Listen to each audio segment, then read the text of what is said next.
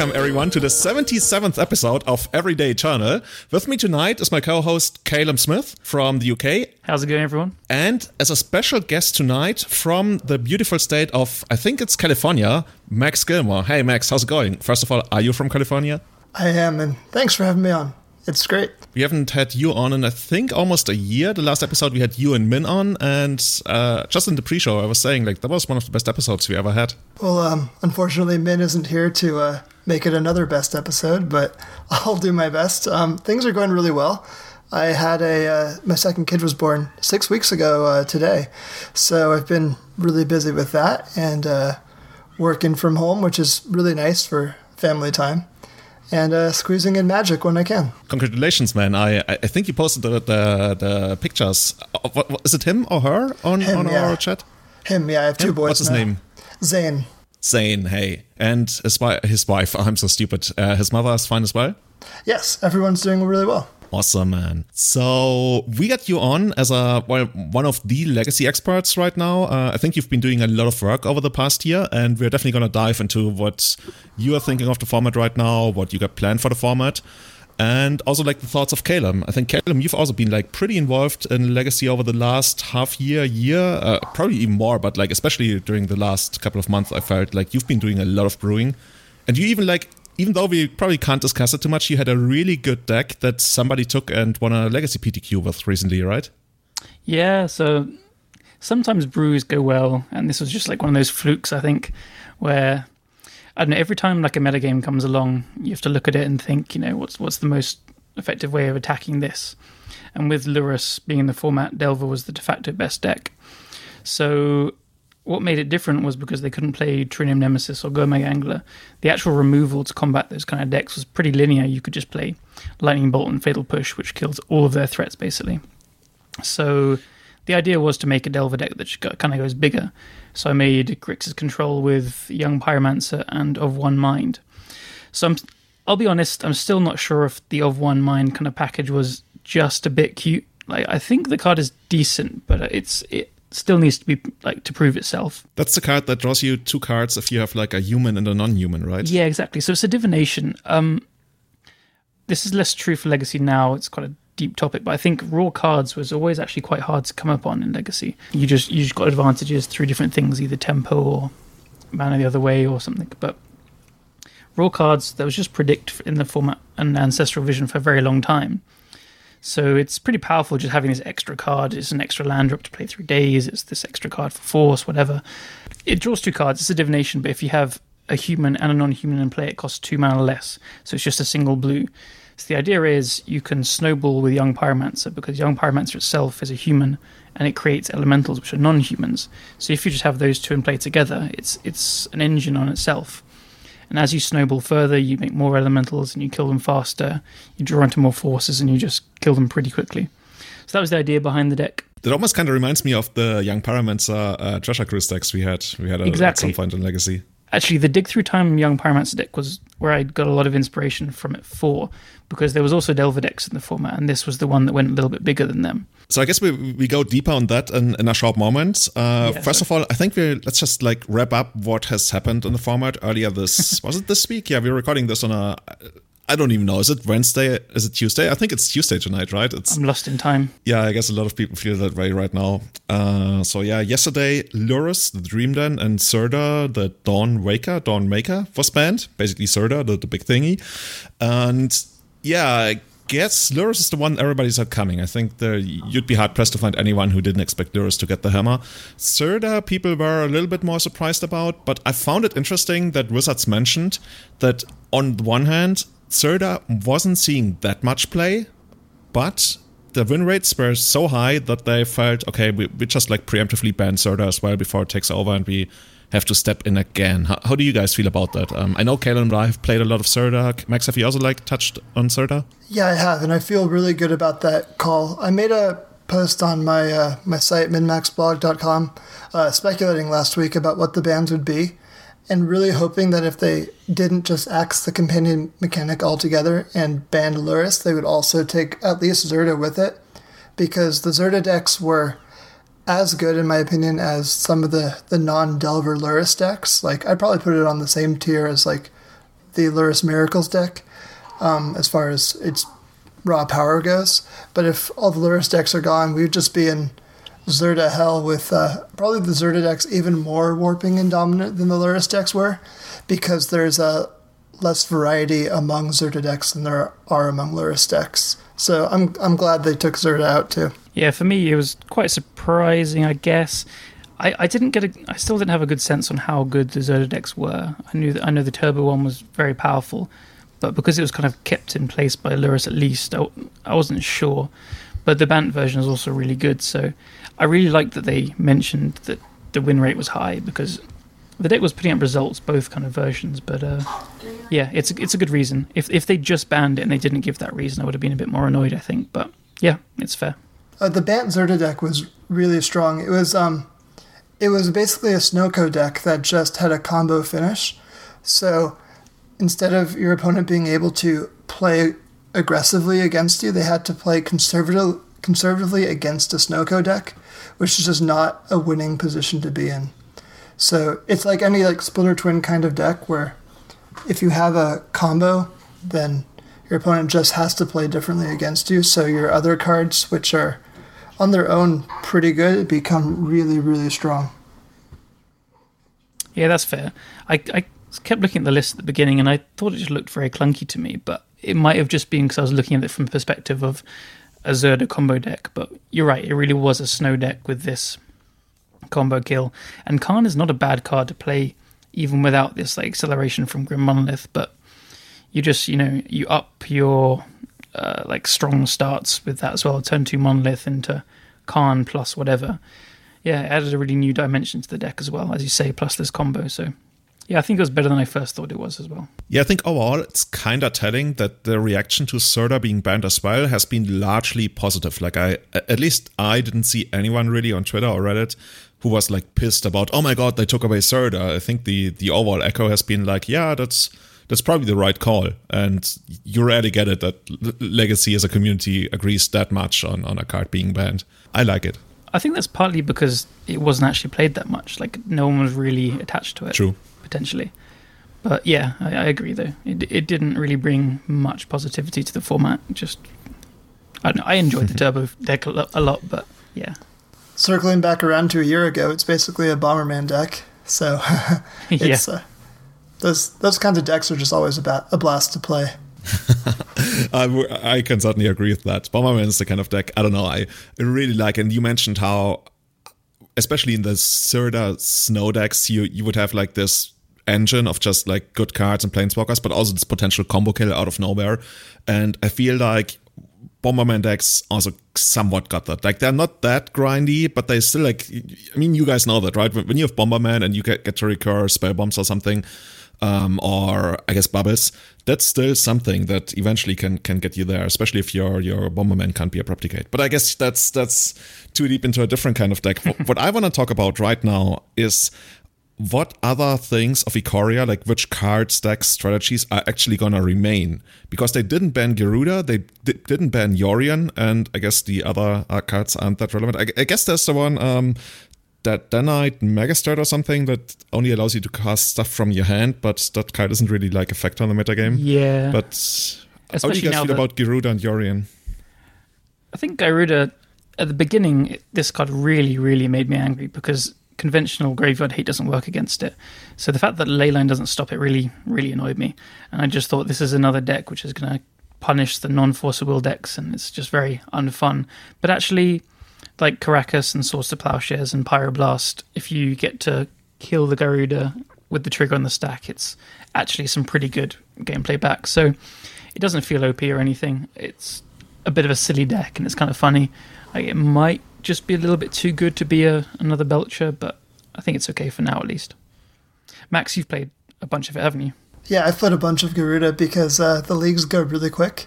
And so if I've got like 10 free minutes, I can play a match. which is honestly like half the reason I'll choose a deck these days is um, how fast I can finish a match with it because it the faster I can finish, the more times I can squeeze into play.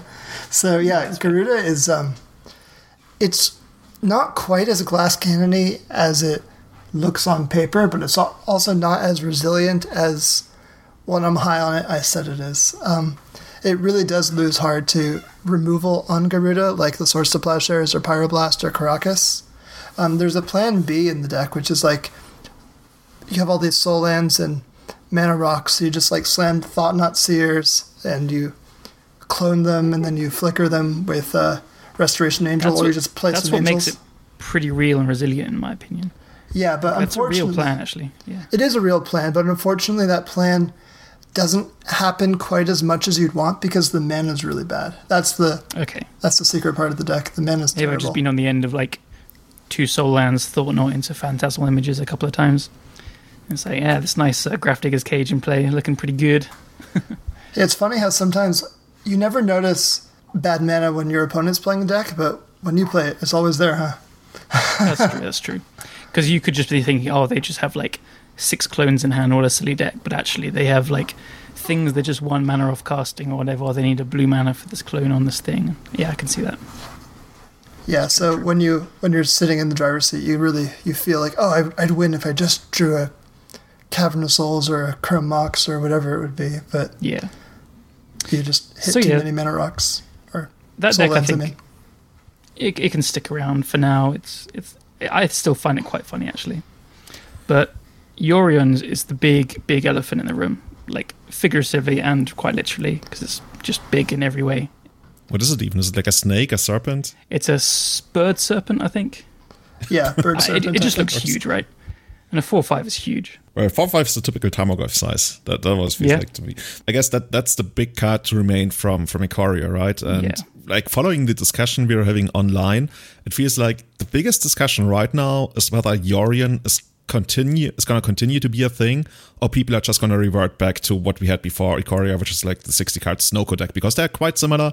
They have a lot of cards that kind of overlap in the form of like Ice-Fang Coatl and Baleful Strix. Like the deck easily scales up to 80 cards, uh, I guess, right? You, you can increase your Force Negation count, your two drop count. Um, I don't know whether. What the deck actually? I, I gotta ask you guys: Does the deck play for preordain, or how do you actually get to that kind of number? So you play eight cantrips, like the four brainstorm, and then um, like the Echo Baronin list uh, didn't actually play any ponder. It just played four preordain, four astrolabe, and four abundant growth, and that was the uh, the draw a card cycle. Oh, abundant growth is kind of nice, right? Because you get to draw the extra card with Yorion, I guess. And if you have like lots of basics, you're you're not getting punished that much.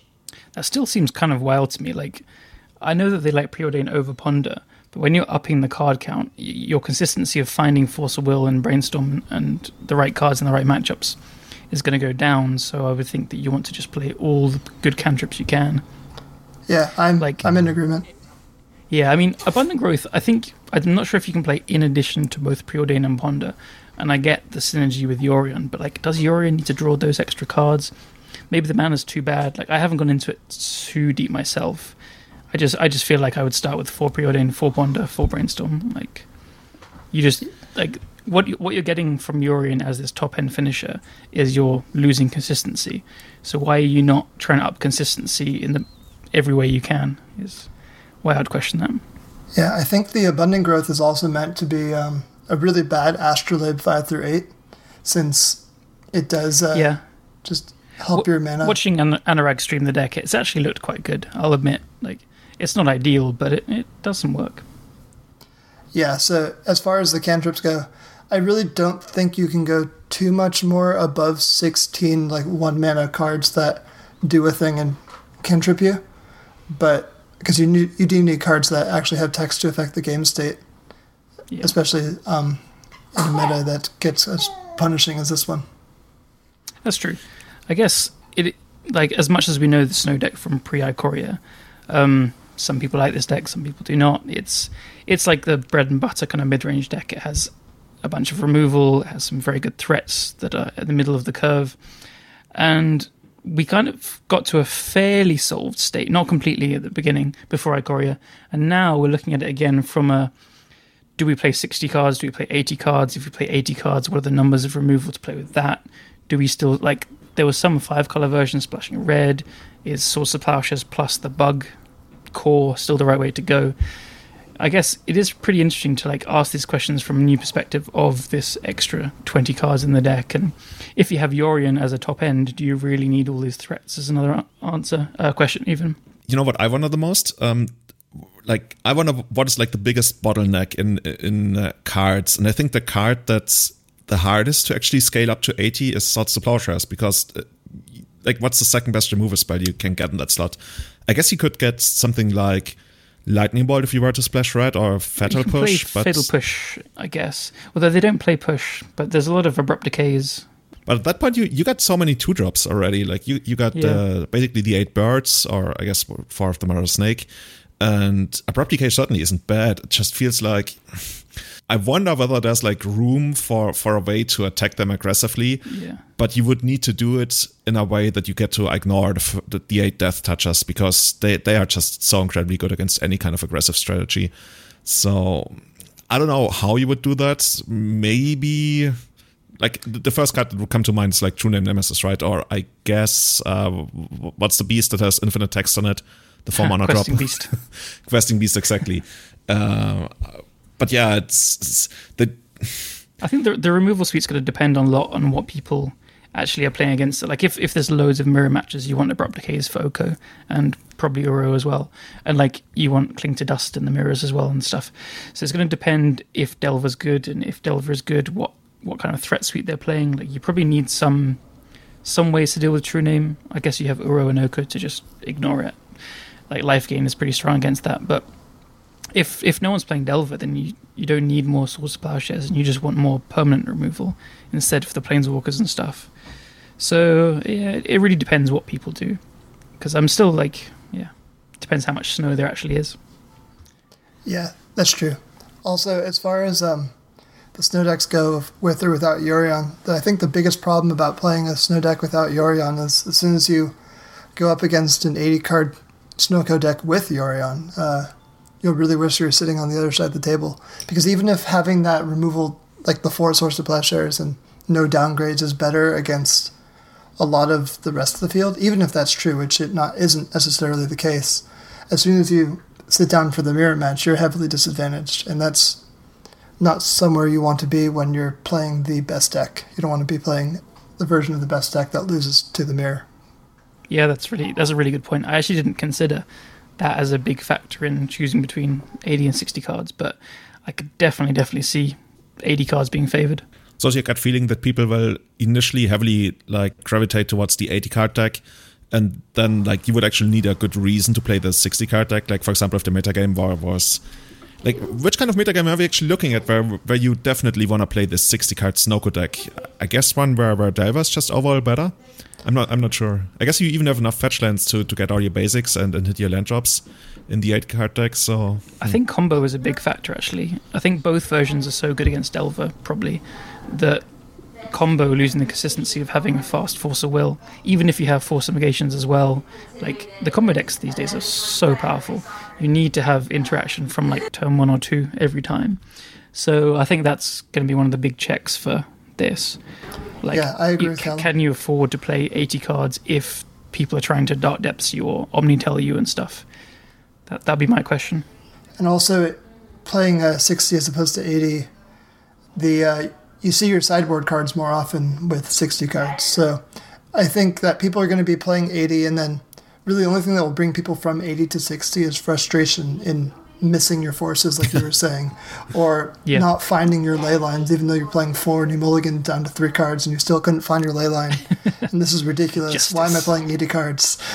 and, yeah, yeah. And totally. then you and then you queue up a league with 60 card Snowko, and your first match is an 80 card Snowko deck with Yorion, and then you uninstall Magic Online. Totally. That that's totally how my gut feeling is. People will start with 80 and then there'll be questions. It, it might still be right to play 80 after that. Maybe it the it still is fine against combo, but I mean, for example, Omnitel is the first deck I'm looking to to beat up on snow decks. Like, I mean, they're they're not going to care if you're playing 60 cards too much as well. So, yeah, yeah, that's, hard, that's actually a really good point. Especially about the sideboard, right? Not only are you playing 20 extra cards, which is gonna decrease the frequency at which you're gonna see your sideboard cards, you're also playing one fewer sideboard card. And that's something that's like Echo Baronin accounted for, right? By by I think he only played like three and four offs in the sideboard. He was well aware that he's really not gonna be that likely to find any of his one offs. And I think yeah. that's something you almost gotta do with your, your 80 card decks, especially since the 80 card Yorion decks are of the kind of variety of like control decks that are pretty susceptible to, to being comboed out by resilient combo decks. Because they, they just like, we talked about it earlier, right? They have so many cards that are meant to basically invalidate any kind of aggressive approach. It, they don't really have that much protection and also like they don't have a quick finisher and their planeswalkers also aren't that relevant to most combo decks. So mm, you, you know what? Maybe, maybe I want to play like Dredge. I, I, never thought I would say yeah. that because I always like looked down upon Dredge until mm, I guess the London Mulligan hit. Th- like looking back, I mentioned this before. I think Dredge might have been the deck that benefited the most from the London Mulligan. And yeah, if people are playing 80 card decks, maybe Dredge is. I totally agree with be. that. Yeah. I, I've got a huge soft spot for Dredge as well. I don't know. It's just something about how weird it is. Like it's just it's just so cool to me. Even if it's a well, I love it because it's so ugly and so weird. Maybe that makes me ugly and weird. I don't mind. yeah, as far as which uh, decks do you love? as far as the graveyard decks go, you're right that punishing the Snowko decks on the fast proactive axis that most Magic doesn't get played on is really how to take advantage of the fact that they've got the sideboard disadvantage. So yeah, Dredge is a good way to do that. If you want to play Dredge and feel like you have a little more agency, Hogak is a great way to do that. Hogak is just I, I do blast. slightly question Hogak that it, it was very favoured against the fair blue decks, and it was the reason to play the deck. Actually, playing on the double dash recently, I was playing with Hogak, and it kind of woke me up to how many bad matchups it has. It has a lot. The reason to play the deck is just because you beat fair blue. But now Uro, I think, has really, really flipped the matchup because the first half of Uro makes like it kills the bridges because a creature they control died, and the second half just beats your like fair Vengevine, a couple of grave crawlers, like fair plan. So I think Uro single handedly is just so insane against the deck, and they have just enough interaction to like stop the combo kill. That um, oh, wow. yeah, I actually really question how good the deck is anymore. Yeah, I could be wrong, but yeah. The Uro interaction is just crazy. I didn't I haven't played that matchup yet. I was just theory crafting, but wow, yeah, that that yeah. will really flip it on its head. Because the way you beat the control decks is generally bridge from below, right. just like making a bunch of zombies. But yeah, if you hit one early, that's your tool to like make them commit to a lot of cards into dealing with that originally. Like very often they would have to push a Strix or whatever. Like it's fine, but you're getting up cards. But now they can just play in a row, which pulls them ahead, deals with your premier threat, and then Uro comes and just like laughs at your silly little zombies. So, yeah, and they have Swords to Plowshares for the Hogak. So, I think actually Hogak's it it kind of in theory based on the past looks set to be very good in a fair metagame, but actually it probably won't be. Yeah, if you're not beating the uh, the Snowko Yorion deck, then you shouldn't be playing that because that would be the reason to play it. So which decks are actually like? I mean, when we say beating, like obviously we don't mean like beat 100% of times or even like 90% of times, but which decks are favored against any of the Snowko or Yorion shenanigans that we are expecting to be going on in the format for, for the time to come? Is there, is there anything? I guess Caleb already mentioned Blue Green Omnitel, which I think might be like a pretty decent choice, even though it's. I don't know. We did an entire episode of on it, and I kind of like the deck, but it's not something I really want to see myself playing going forward. I don't know. So, anything else you guys want to play?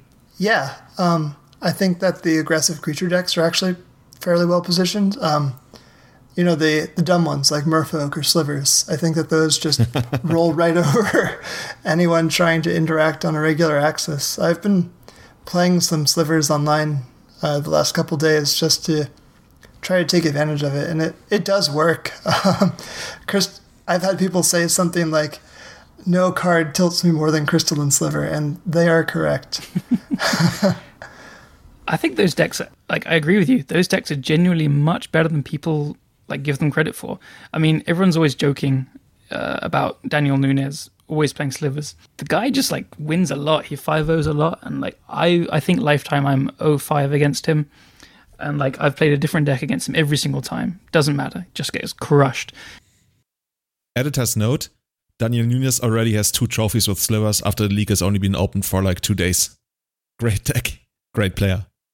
And playing against Merfolk, this is like in joke about Merfolk being broken and unbeatable, but I rarely beat it as well. Like it's hard to explain because on paper they look funny, but the way the legacy format's just been shaping up further and further, Cavern of Souls is just so powerful if your threats can like are powerful enough to fight through it. So yeah, Right. I can totally buy both- Slivers and Merfolk being good. Yeah, the crystalline sliver and true nem- nemesis aspect both um, really invalidate spot removal. And then shifting slightly over to um, my pet deck, Steel Stompy is I think reasonably positioned against the decks, but mostly because of uh, Stonecoil Serpent. If you can get them to use their swords to plowshares on something that's not Stone Stonecoil, and then like play a four four or five five Stonecoil Serpent, uh, they can't block it and they can't really interact with it with anything except for their swords of plowshares and two jaces. So Yeah. uh, those really Makes go sense. the distance. So which other uh, other creatures would you play that actually make them blow their swords of plowshares? Is there like uh, is Arcbound Ravager something that you can sometimes get them to to swords of plowshares or Steel Overseer is the I- big one. I'm not sure. And uh, also Hangerback Walker. They love to plow a Hangerback Walker because you don't get the Thopters. So has a big target inside of Me. Okay, okay. Yeah, that sounds good. You guys actually get me reasonably excited now for well, all, all of these decks, especially Merfolk. You know, I, I used to play a ton of Merfolk in 2010, 11. And I don't know, I've always had a sweet spot for that deck. And I, especially the Island Walk, right? I, I like how the Island Walk gets to ignore their Death Touchers. Uh, I mean, as long as you as you get your, your Island Walker to live, which is not a given in Abrupt Decay metagame. Unless you get maybe two of them, then you really blow them out. So, yeah, I, I, I mean, there there's weaknesses and there's a reason that everybody's playing Merfolk, but maybe maybe you know we should be playing more Merfolk and and Slivers. I don't know. Like Yeah. I also recently played Well, Max really I puts recently played Slivers in a league and I actually got like flooded with invites to the Sliver Discord and the Sliver Facebook group and everything and uh, that, that was kind of cool. Max really put his money where his mouth is, and like you played Slivers in a Super PTQ, right? And you played it in Oh, you did? EU five O two leagues with it, I think. That's correct, yeah. Yeah.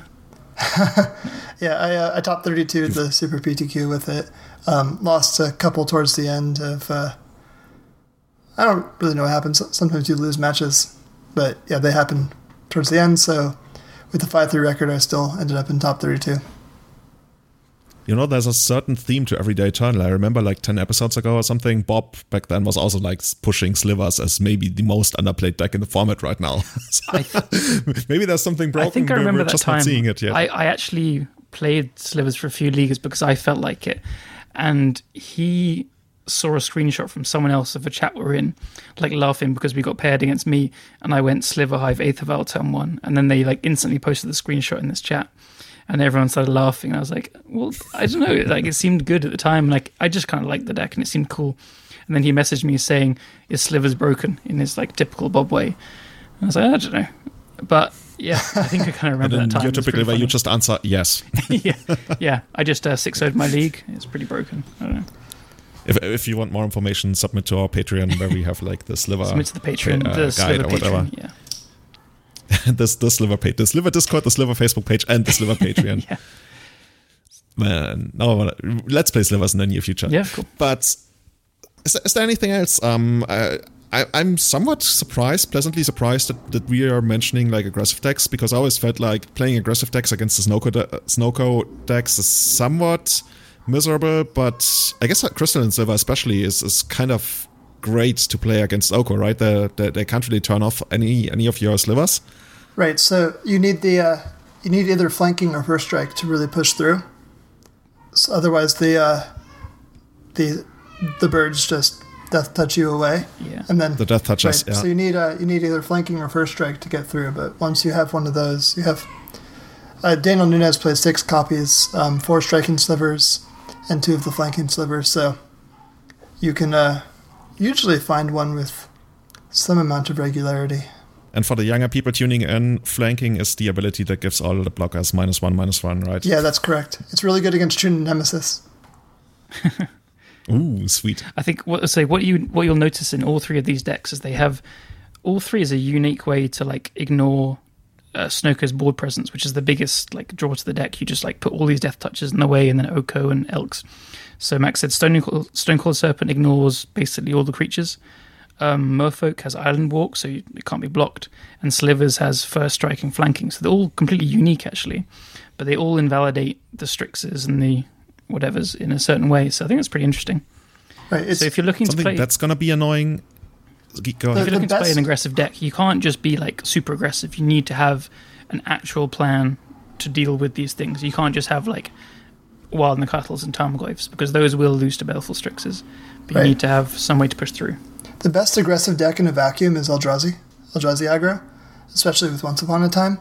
But then the problem is that these um, these elks like Oko and uh, Ice-Fang Coatl and Baleful Strix are all pretty good against Eldrazi, and so Yeah. either you need a higher top end where you um, have some sort of Ulamog plan in your main deck, like medium Eldrazi, or you need to um, shift into a different aggro deck that is better against the Death Touch birds. Yeah, that makes sense to me. They also struggle with a six-six body from Uro, right? Because they kind of scale up to. I mean, Endless One can get bigger, but Reality Smash is the premier threat. And then when there's a six-six that gains life and draws cards, it's like you can feel a bit silly.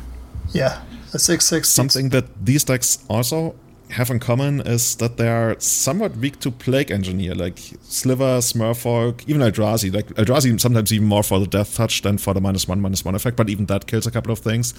And I wonder how big Plague Engineer is going to come back because that's the one card next to Uro Yorion where people said, "Oh, this this is going to be back, right?" And to me, it's it's basically the bane of of the existence of everything I love, which is like Maverick and Elves. and I wonder, like, mm, maybe I shouldn't even like talk about it, but I guess people are smart enough to like figure that out on their own. And like, it's not like we didn't already have this meta game like a couple months ago. Yeah. And yeah, I, I guess that card is going to be because, because that a card directly addresses the weaknesses that, that we talked about and that are basically like creature based synergy driven decks. And that's why it's just so brutal to me. Um, given if it's a Yorion deck and they play 80 cards, I, they're probably not going to scale it up to like four. Maybe they're going to play three. I, I- I don't know. Maybe they're even going to play four after sideboarding. I just hope that that card is not going to have too big of an impact. Well, if you net deck the Echo Broden list, there's uh, four null rods that were there for Zirda matchups, which you no longer have to worry about. So you can uh, slam four Plague Engineer. Just fill in with Plague Engineers.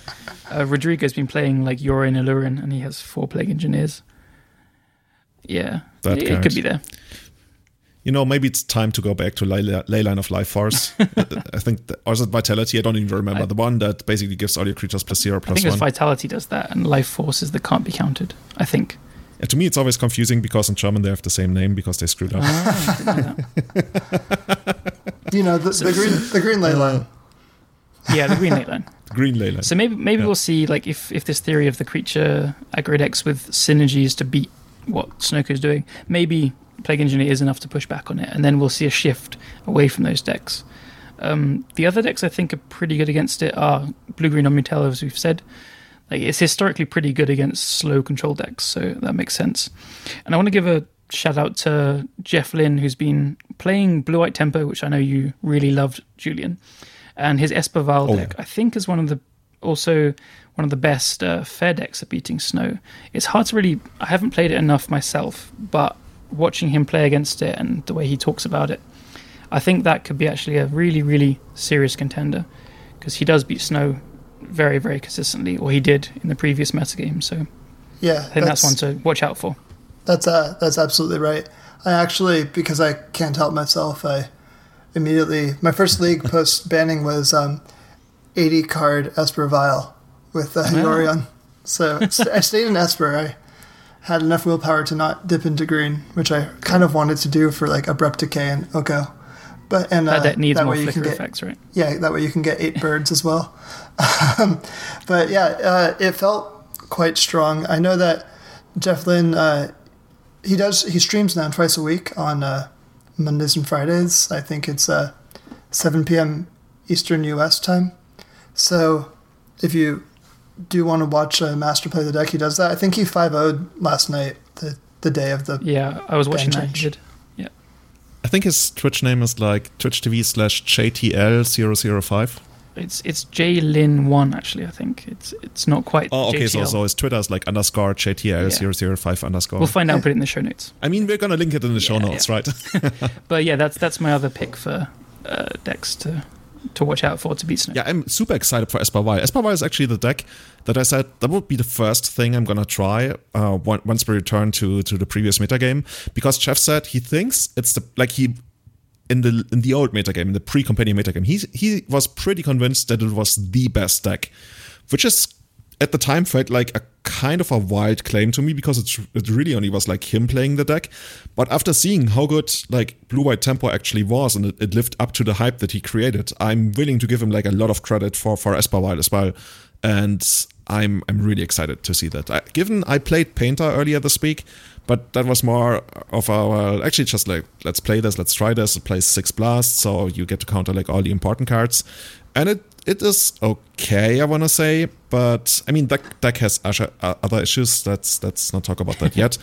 Um, but yeah, I I'm super excited for Esper mm, Me too. So that okay, I, I, hope like in a week or two we can actually come back and, and talk about how we did with the yeah. and why Slivers is actually the answer. Can I uh, hype Esper a little bit because I've I've played a decent amount yeah, of sure. the deck. Um, so one of the things that it really does well is it gives you a ton of agency in uh, how you actually play you have so much innate card advantage in all of your creatures, and they're but you've basically got this giant recruiter flicker toolbox that you um you, you draw so many cards and you find the right answers for everything at the given a given time. That is basically a creature prison deck that you figure out the weaknesses of your opponent's deck and you I mean they're not random, right? You can identify your opponent's deck, figure out the weaknesses, and then play to create a board state they can't beat between meddling mages, or like Peacekeeper or just several Baleful Strixes and flickering them around. And you can just create this board state that your opponent can't beat. I swear, like most of my wins are usually by concession as opposed to uh, getting my opponent's life to zero. and uh, that's pretty uncommon in a creature deck. So for the people listening right now who are super eager to click the show notes and see what the deck looks like, can you explain what like the core of the deck is is gonna be like? You, you mentioned meddling mages, you mentioned vials. I, I would think that like the recruiters that allow you to get your your one offs is that what makes it tick, or is there any right. other kind of like super important engine? The recruiter of the guard is the main card that makes it tick. Um, combined with soul herder, which at your end step you um, you blink a creature, so you can blink a uh, Baleful Strix to draw a card. You can blink a, the Recruiter of the Guard that you went and found the Soul Herder with to uh, get something else. You can blink a Spellseeker. You can blink a Palace Jailer, which is one of the sweetest plays possible because you just keep on exiling cards or creatures over and over again. and so, um, yeah, you basically just create this insurmountable advantage with your creatures. Sweet. Now that's something I'm definitely gonna try. I'm actually gonna put it together after after recording tonight. and and you mentioned you you splashed basic. Oh, I mean, you didn't really splash it, right? You can just get it off of white mana. You put Yorion in there, and has that worked out for you, or do you feel like you, you might go back to a 60 card version? I only played one league. I went four one with it. Um, lost really quickly to some strong red stompy draws, and then ground out for four really long wins. Uh, it felt strong. What I did to uh, get up to 80 cards is I went up from 20 to 28 lands. I added four Arcum's Astrolabe, so you had Vials and Astrolabe to kind of both fix your mana, so to speak. And then I added a Spellseeker package. So you uh, Spellseeker is a 1 1 that when it enters the battlefield, you can search your library for an instant or sorcery with converted mana cost two or less. So you can find, you know, Swords to Plowshares, you can find Brainstorm, you can find Tithe. I put an Unearth in the deck as well, so I could find that. And uh, I put a couple of the. Um, there's a, it's a standard card. Uh, I'm blanking on the name right now, but it's a two mana black instant that destroys target uh, green or white creature or planeswalker. Noxious Grasp. Yeah, that's Noxious Grasp, that's right. I yeah. put a couple of those in my sideboard because they just say destroy target Oko. And uh, nice, nice. yeah. I guess that's your makeshift Abrupt Decay. Yeah, and before you know it, you're at 80 cards. Yeah, it's, it, I've been surprised how easy it is to kind of fill out the 80 cards in most decks. Like just even just in theory, of course. Like, yeah, all your things make sense. And I saw Jeff was playing with the Spellseeker last night as well, actually, just as a, a one-off tutor target to even to have more tutors because you just need to have more tutors in every way. Yeah. The the fact that you can then like recruiter for spell seeker and then spell seeker for Oh, I also had Ephemerate, which is just absolutely insane in this deck because Yeah. it's just That, that's the main one to like Yeah. get with Spellseeker, I guess. When you're not sure what you get. If you're not getting like a, a bullet, then you just like get that and then you ephemerate it, get it again, and get more things. And sounds crazy. yeah, it, it really is. So yeah, you can uh, you have access. It's an 80 card deck, and what the main issues with 80 card decks are finding the right cards. But if your 80 card deck is just full of tutors and tutor targets, then you really it's you have access to your whole deck. It's just more cards. Yeah, I, I guess the, the the deeper, the longer the games go, the the more this kind of approach is gonna shine, where you really just like have all these sweet cards that gonna cover a lot of corner case scenarios as well. Um, whenever we talk about that, and it gets me super exciting, I keep going back and I'm wondering, okay, is Delver gonna let me do all of that? Like, is Delver gonna allow me to chain like, you know, the tutor into the spell seeker into the ephemerate, or are they gonna murder me before that? So h- how do you guys feel about like the state of Delver? That's almost like a podcast of its own. Like the how do you feel about Delver right now? Which versions of Delver do you think are the best? Like So- what will people be trying to do and be the most successful with? I'll say two things. First of all, um, if you design a deck and you think it has an okay matchup against Delver, you're never beating Delver. If you design a deck and think it has a really good matchup against Delver, you will sometimes beat Delver. And uh, You're even at best. yeah, um, and Esper Vial has a in this frame a really good matchup against Delver. It on paper destroys Delver, which means that you'll beat it more than half the time. Um, and I think that the Rug Delver decks now that can really leverage Oko are in a good spot. Um, there's also people playing uh, Klothys, I think is the name of the card. It's from the new Theros set. It's yeah, the, it is. The that red green super god. good against snow. Um, Yeah, it- that one. It's um, I've seen people main decking copies of it because it's basically a sulfuric vortex, except instead of you losing life, you gain life, and it's also main deck graveyard hate, and it's indestructible. So, um, I think that that deck is probably well positioned. There's a It, it's also not a creature, so it can't get Oko'd. that's true. Unless you play too many creatures out for some reason. Like if you have four Goyfs out or something, then it becomes a creature. But yeah, never mind. yeah, really, really high on that card as well. I'm glad you pointed out. Yeah, and then I think Blue Red Delver is generally good when um, Delver becomes good because it's it's the Delver Trump the Delver Trump deck because it's just Delver with better mana, and especially since um, Dreadhorde Arcanist is now available in red, you're not really taking a decrease in card quality to only play two colors.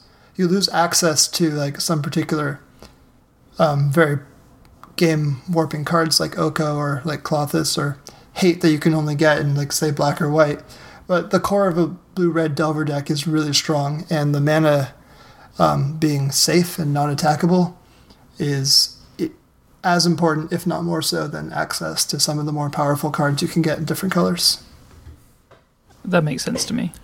Like, I think we've noticed a trend where whenever there's a new meta game, people kind of usually default back to Blue Red Delver because that's just the proven core. You have Delver, you have Lightning Bolt, and then you have the usual suspects of Days, Wasteland, blah, blah. And then as the metagame kind of like filters out and you get to see what people are doing, then you can add a color based on that. So we might just see people kind of default back to blue red until they're definitely sure what's going on. But we're already pretty familiar with this like pre Ikoria snow metagame ready. In which case, as you said, Klothys is a great way to attack it, which is a new card. So I think we might actually just skip this blue red phase and yeah, I think you're right, go straight back into rug. it's so good. Like I really like that you bring in Klothys, uh, bring up Klothys because I really didn't respect that card at all. Like I really thought like this is just like the danger of cute things and of cool things, and people are giving this card way too much credit. And then I played against it recently. Um, I think it was with well, it was still at Lurrus times, right? But I was playing a Delver deck against this this god, I think it is. And I felt like, how am I ever gonna deal with this card? Like, it's not a planeswalker. I cannot attack it. It's indestructible. I I can't sort the plowshare. What, the fuck? Yeah. And like the the advantage actually did accumulate over time. Like I didn't think so, but it actually did. Uh, it doesn't really feel like it gets to influence the game as much as, for example, Oko.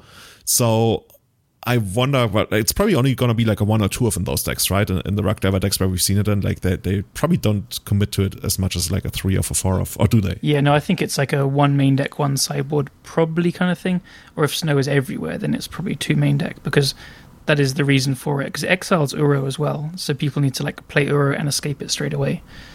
So and it triggers on the turn you play, right? Or how does it actually work? No, it triggers on it your on the next upkeep or draw step. I think it's on your remember. first main phase. It triggers. first main phase. Sorry, yeah. So yeah, you, you can't you can't make it happen on the turn you play it because you've already passed the point where it would do that.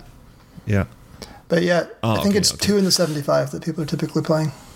Another card you guys mentioned that I think is like going forward, at least to me, it's on the forefront of my mind. Like for every deck I play, is Dreadhorde Arcan- Arcanist.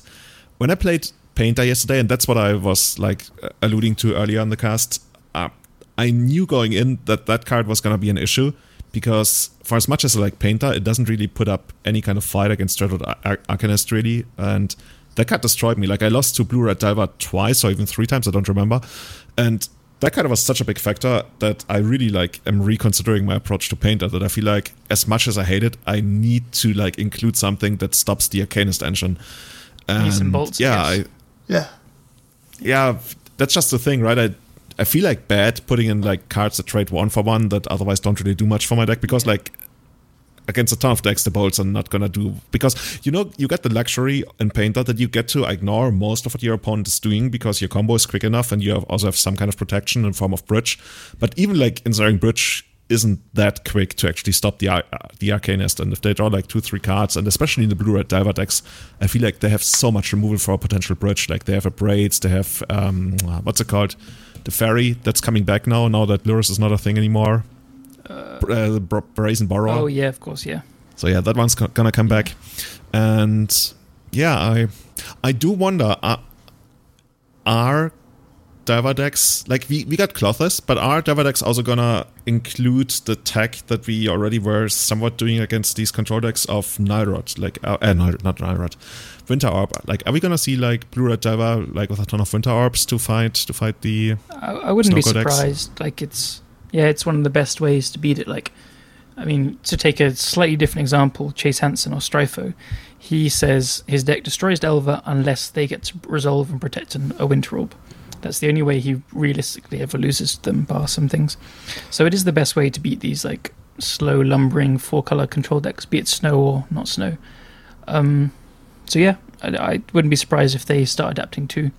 There are some players that just always play two, like uh, Wakarok is one of the best Delver players online, in my opinion. He absolutely has two at all times, no matter what. So, and then people will copy that. So it's. Uh... I will also say though, I think Arcanist might not be as prevalent in Delver as we have had recently because the Lurrus decks were completely super grindy. They had the aggressive draws, but they actually worked off the card advantage more than aggroing and tempering people out. Rug, on the other hand, feels a lot more aggressive. They have uh, Hooting Mandrills as well, and they have Tarmogoyf. So I think they are much closer to an aggro deck or a tempo deck than a grindy Arcanist deck. You'll see also Rich Cali plays a lot of Delver. He's one of the best as well as Wakarok. And he's always played two Arcanists, I think, and then four Goyfs. So he he's always said that he thinks the, the aggression from Delver is what wins its games rather than that grindy thing. For Rug, anyway, at least. So yeah, that's it'll be interesting to see if it actually it stays as a default four of in every single Delver deck, or if it's actually stripped back a little bit.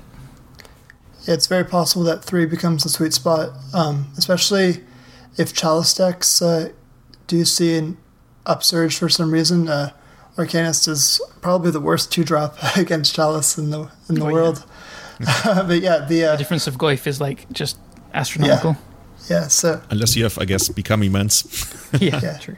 Arcanist has the advantage of you need to answer instantly or you lose basically, and so, I mean, obviously citation or tons of corner cases where that's not the case, but um, yeah, Arcanist you need to answer instantly, and so in a Lurrus deck where Lurrus had the same text except it replaced itself instantly, um, you could play an Arcanist, let it die, play a Del- like play Delver turn one, play Arcanist turn two. They both basically get removed. You days where you can. You exhaust your point of resources. You slam a Lurrus, and now you replay your Arcanist. And now they're completely buried under this infinite card advantage. But as you said, that's not the case in these um, Rug Delver decks, which really lean on Tarmogoyf a little bit heavier. And so the way that they can leverage Arcanist is basically by saying, hey, you need to remove this immediately. And then once your opponent spends removal, play like a beater like the uh, the Mandrills or the Tarmogoyf, and then win quickly.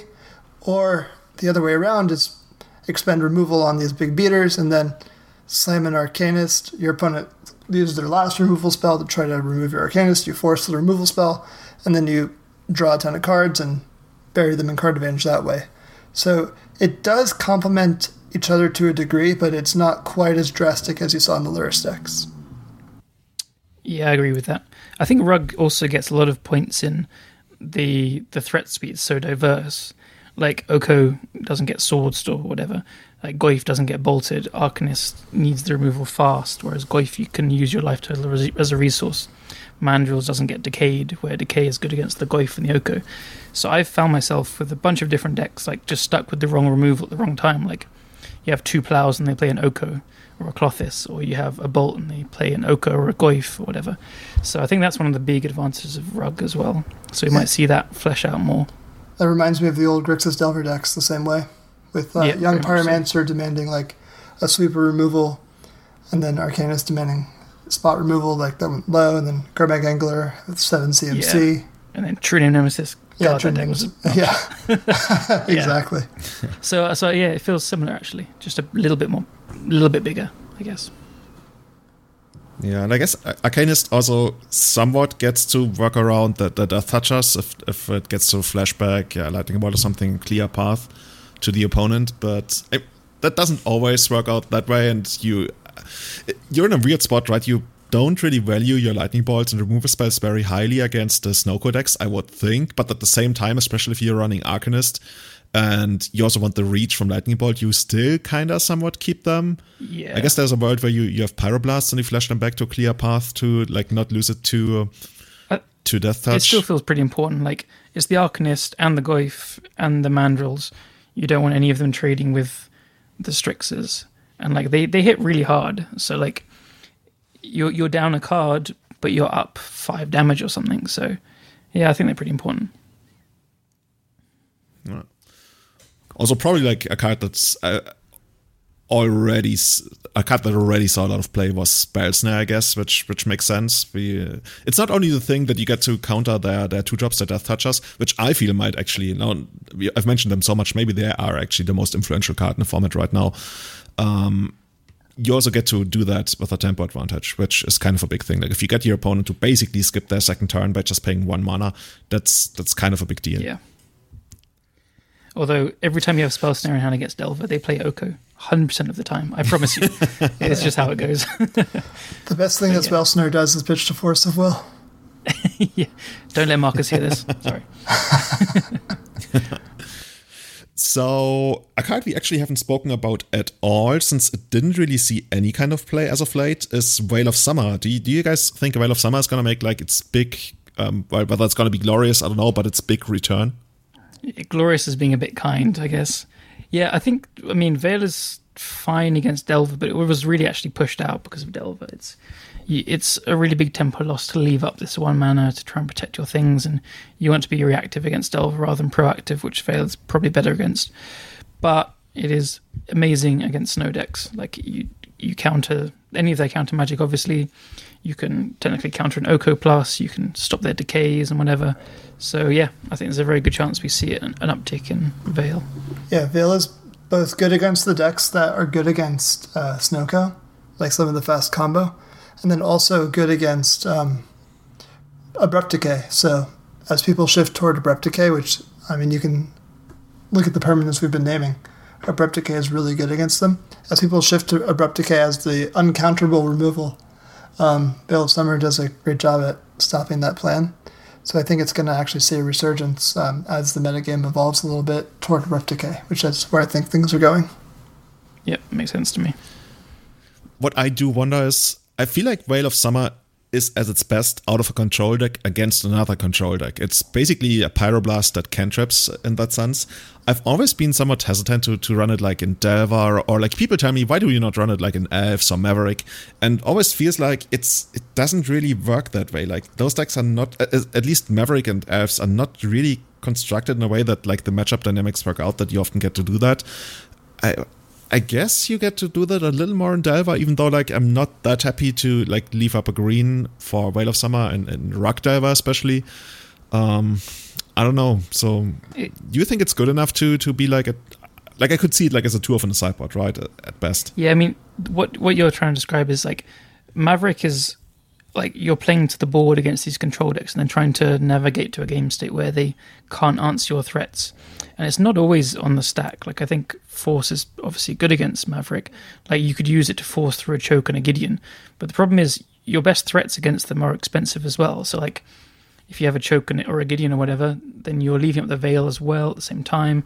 It's pretty mana intensive and it like might not play on your curve. And so if you're playing too high up the curve, then you're not putting enough pressure on them and they can just like actually instigate their own proactive game plan. Whereas the control mirrors, you have so many answers for any kind of proactive pressure you try and put on the opponent that that's kind of almost doomed to fail unless they stumble on mana or something. So actually the mirrors become very much about either snowballing early, which Veil of Summer helps to protect your threats from removal, or it becomes very much about raw card advantage, which Veil is going to put you up a card, maybe two if you Veil a Force of Will, or it just becomes very stack based as well, which again Veil is amazing against. So I think that's the kind of dynamic where it's, as you say, amazing in control mirrors, but can be slightly awkward from the non uh, matchups that go to a stack based interaction later in the game. If that makes sense. Yeah, Veil is way better when you can pick the when you can pick the timing of the battle, which you know reactive that's decks exactly. or combo decks tend to do, and way worse again when you're playing proactively and your opponent gets to pick the answer. Because if you like, you know, play a Gideon and your opponent goes Council's Judgment, like your Veil isn't going to do anything. Or you play you play a choke, your opponent lets it resolve and they disenchant it. Like again, like nice Veil of Summer. Yeah. yeah, I guess it depends what you're forcing through because obviously it's insane in show and tell because if this show and tell resolves, they just die. Right. But but like as these threats from Maverick, as we're describing, they don't just die. Like, and a lot of the removal from the control decks can deal with it in non-available. Is that the right word? Available? yeah, ways. Right. Yeah. And with Omnitel, you get to pick the timing.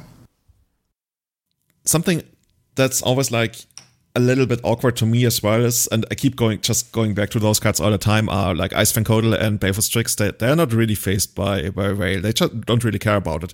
And they themselves are kind of like removal spells. And and they are so important, right? They are some of the best, like quote unquote, removal spells in the format right now. And when you don't get to interact with them, like with Whale at all, it, it just feels like bad. I, I can see like a scenario where I have like Tarmogoyf and they have Baleful Strix and I have like Whale and yeah. I'm like, yeah, I wish you were a Pyroblast. Yeah, yeah, it can feel pretty bad.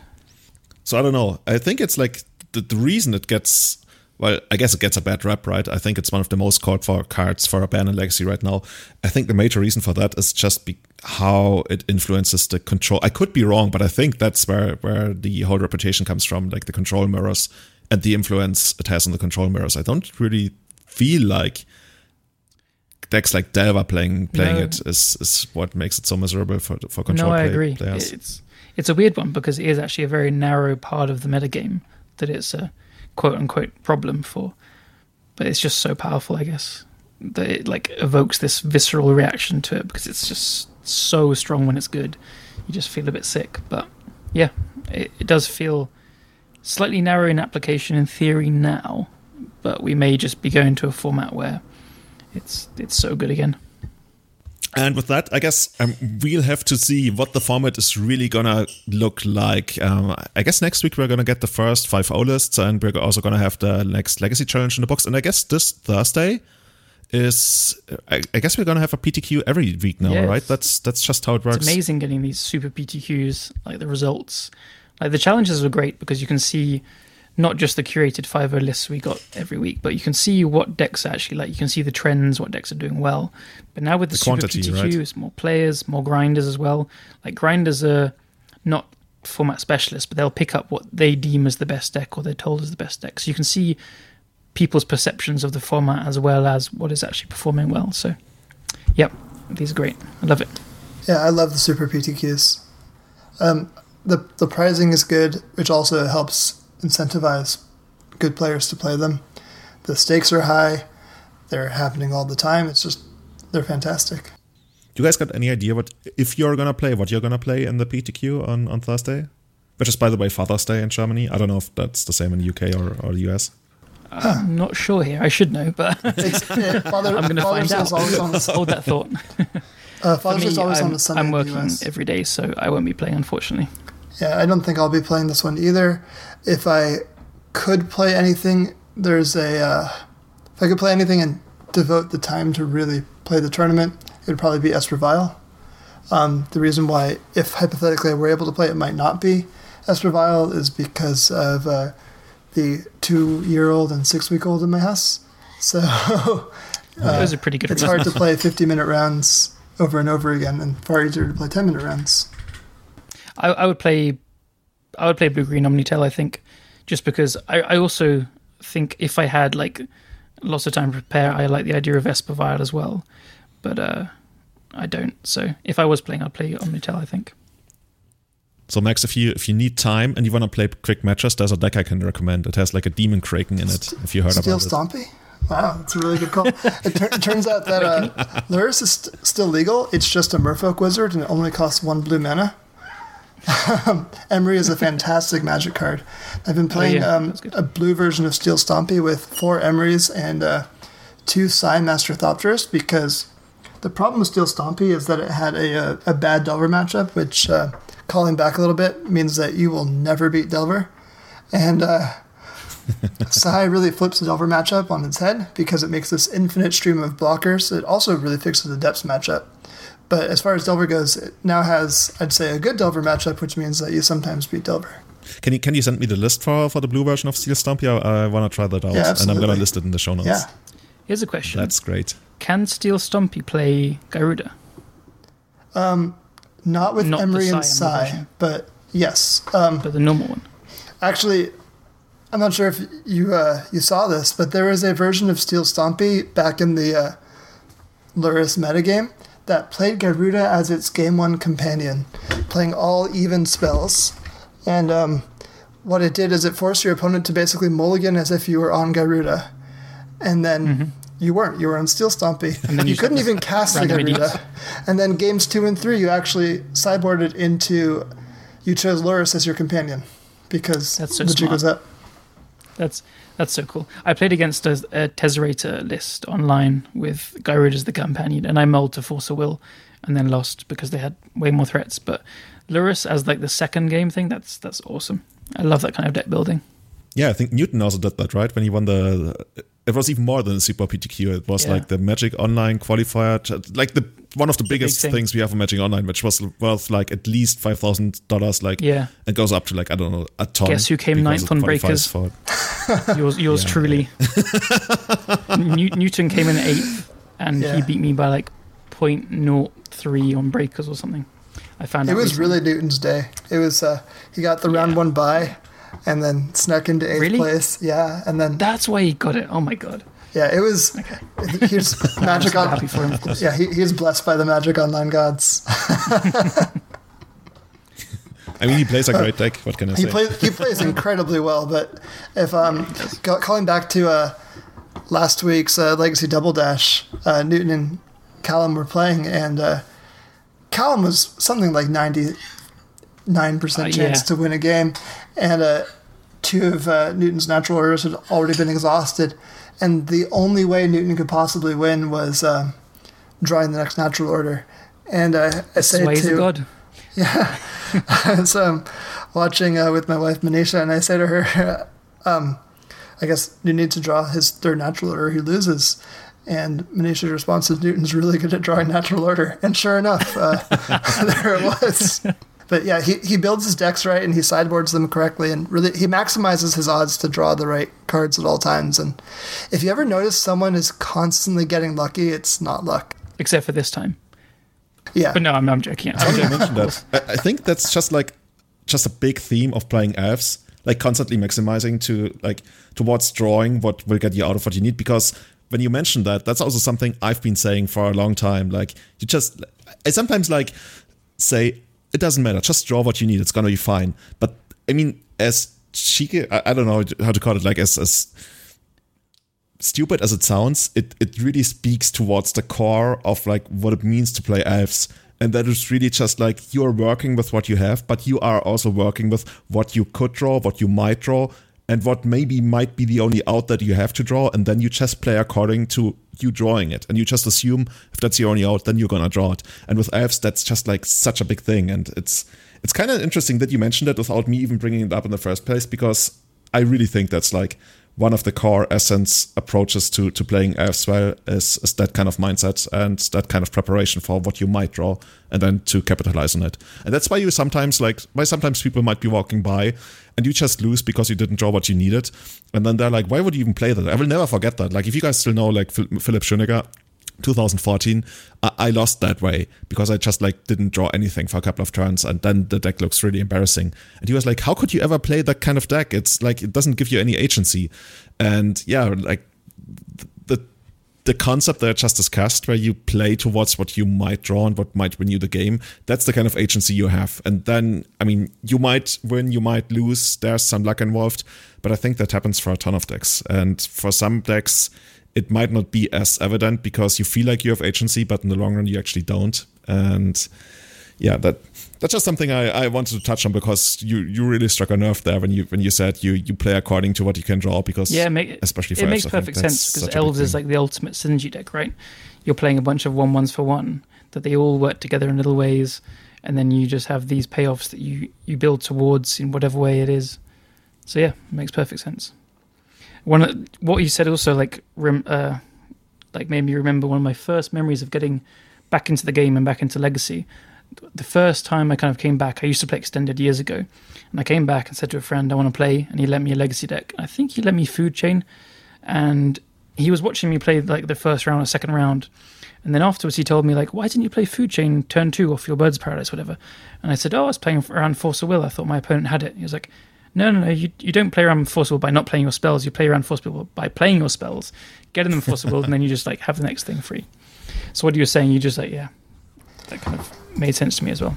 Yeah, there's also something else that you uh, I think you've said multiple times, Julian, and it's that sometimes the right play looks really embarrassing when it goes wrong, and that doesn't make it the wrong play. It's like it's okay to look stupid. In fact, um, you sometimes it's even good to look stupid, and like you shouldn't let the perception of like falling flat on your face prevent you from making the play that gives you the best chance to actually win the game. Yeah, couldn't yeah, agree more. That's pretty much it, right? I think that's that's a common theme, not only like with regards to elves, but to to not even like magic, but most competitive things that have an element of variance in them, where I think the, the people who are doing really well in it, they will tell you exactly that. They're, they're not like scared of looking stupid.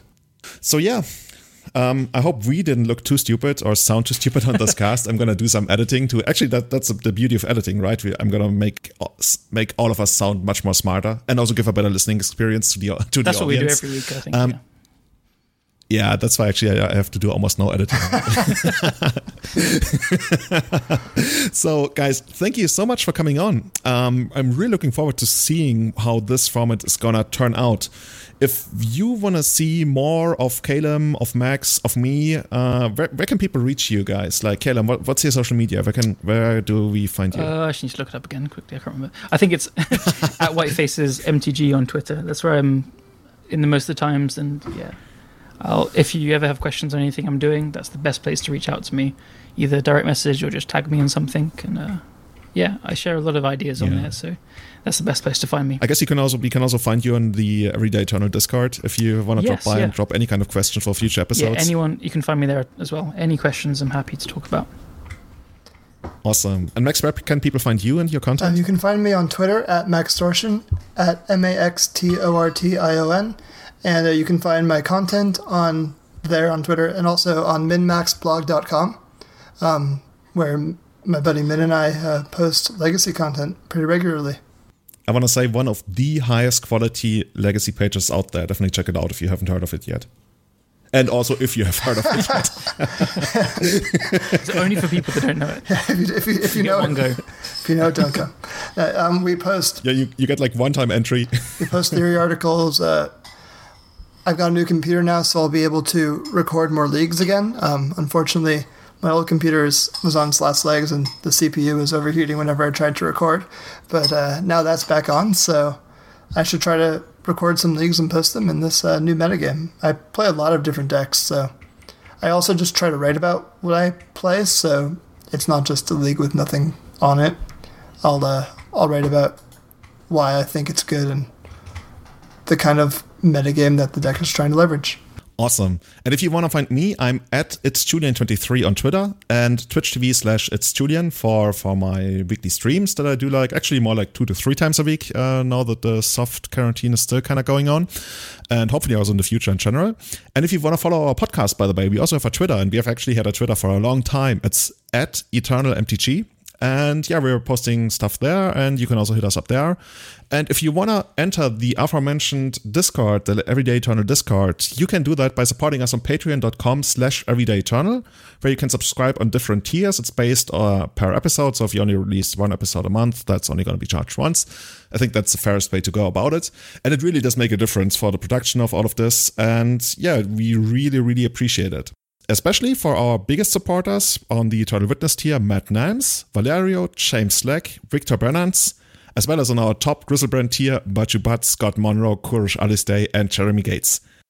And our brand new supporter who just joined us this month, Nicholas Silva. Thank you so, so much for your support.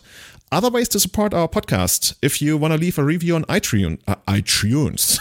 I don't know what kind of accent that was. If you want to go to iTunes and find Everyday Eternal, leave a five star review there. That's going to make a big difference for us and also for future people who want to discuss, discover awesome legacy podcasts.